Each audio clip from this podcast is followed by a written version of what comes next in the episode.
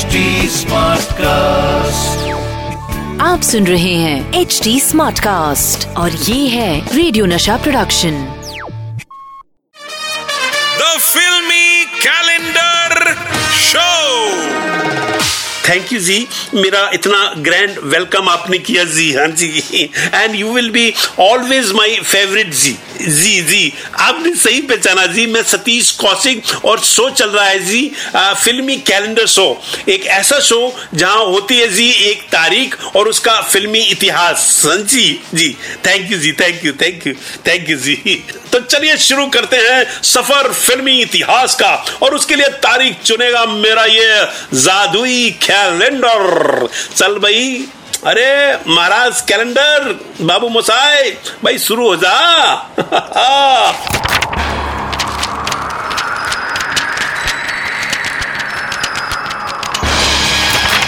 और आज कैलेंडर ने जो तारीख सेलेक्ट किया दोस्तों, वो तारीख याद की जाती है इंडिया की सबसे बड़ी हिस्टोरिकल ब्लॉकबस्टर के लिए।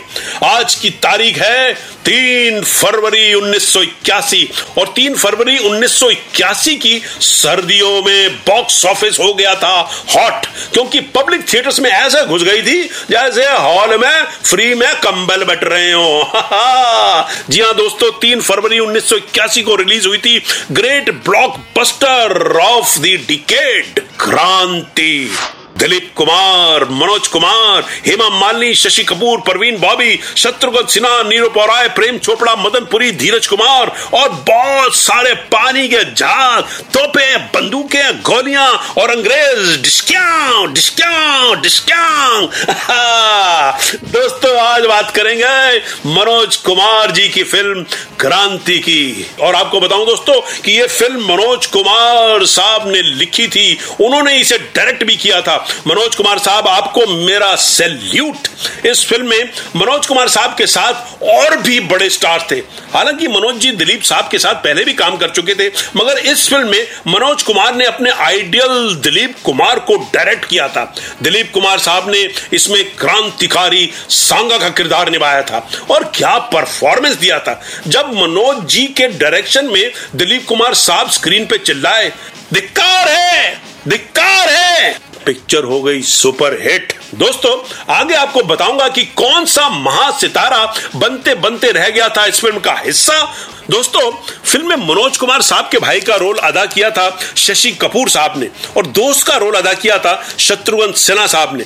मगर आपको बताऊं दोस्तों कि शशि कपूर साहब के रोल के लिए पहले पसंद किया गया था विनोद खन्ना को, मगर विनोद साहब फिल्म में काम नहीं कर सके और फिल्म में एंट्री हुई शशि कपूर जी की।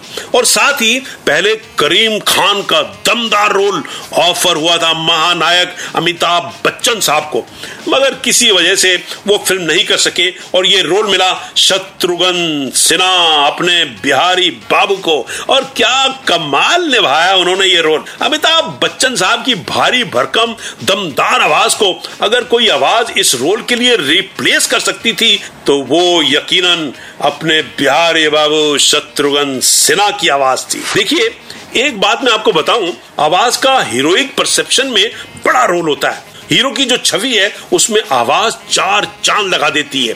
इसलिए मिस्टर इंडिया के लिए बच्चन साहब चॉइस थे, क्योंकि जो कैरेक्टर दिखाई नहीं देता वो अपनी कमी आवाज से ही पूरी करेगा ना, तो दमदार आवाज होनी चाहिए। मगर फिल्म से हटकर आपको बताऊं दोस्तों, हालांकि दिलीप कुमार इस फिल्म में यानी कि क्रांति में भी दमदार रोल में थे। इंडिया में दिलीप कुमार अकेले वो हीरो हैं जो धीमे बोलते हैं, मगर साहब एक्टिंग की इंस्टीट्यूशन है, उनकी मध्यम आवाज किसी रॉब की मोहताज नहीं है, वो एक्टिंग से ही सब कर लेते हैं, जैसे उन्होंने क्रांति में किया है सबसे पावरफुल रोल, मगर मध्यम बोलकर।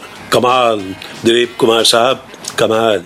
मैं भी दिलीप साहब से बहुत इंस्पायर हो गया हूँ, तो मैंने डिसाइड किया है कि मैं मध्यम बोलूंगा यूसुफ साहब की तरह। बरखुदार पंटरो, आगे आपको बताऊंगा क्रांति के कुछ और किस्से।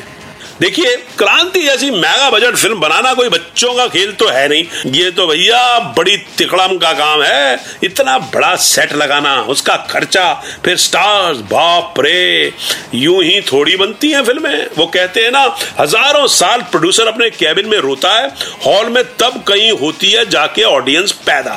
दोस्तों इस फिल्म में भी ये सब बखेड़ा हुआ। पहले परवीन बाबी इसमें थी, मगर उनका भी कुछ मसला हो गया, बाद में उन्होंने अपने सीन डब किए। सबसे अच्छी बात यह रही कि मनोज जी ने इस फिल्म में नितिन मुकेश जी से गाने गवाए। हालांकि दुख भी इस बात में शामिल है और उसकी वजह यह है कि नितिन मुकेश जी के फादर मुकेश जी, जो मनोज कुमार के लिए प्लेबैक करते रहे हैं, उनका देहांत हो गया था। Mukesh ji the great singer, मैं मुकेश जी का बहुत बड़ा फैन रहा हूँ। रोशनी हो न सकी, दिल भी जलाया मैंने, तुझको भुलाई नहीं लाख भुलाया मैंने। आय हाय क्या गाने थे, क्या गाने थे मुकेश जी के। खैर दोस्तों, इस फिल्म ने पर्दे पर अपार सफलता देखी और आज भी ये फिल्म भारत की सबसे सफलतम फिल्मों में गिनी जाती है। मैं मनोज कुमार साहब को दिल से धन्यवाद कहता हूं हमें ये शानदार फिल्म देने के लिए। तो अब मुझे इजाजत दीजिए दोस्तों, जल्दी आऊंगा एक नई तारीख का फिल्मी इतिहास लेकर इसी शो में, जिसका नाम है रेडियो इंडस्ट्री में चना जोर गर्म की तरह मशहूर शो, द फिल्मी कैलेंडर शो विद ग्रेट फिल्मी चना, जो अकेला भाड़ फोड़ सकता है, यानी कि Satish Kaushal. Tata bye bye, thank you Manoj ji, thank you, Tata.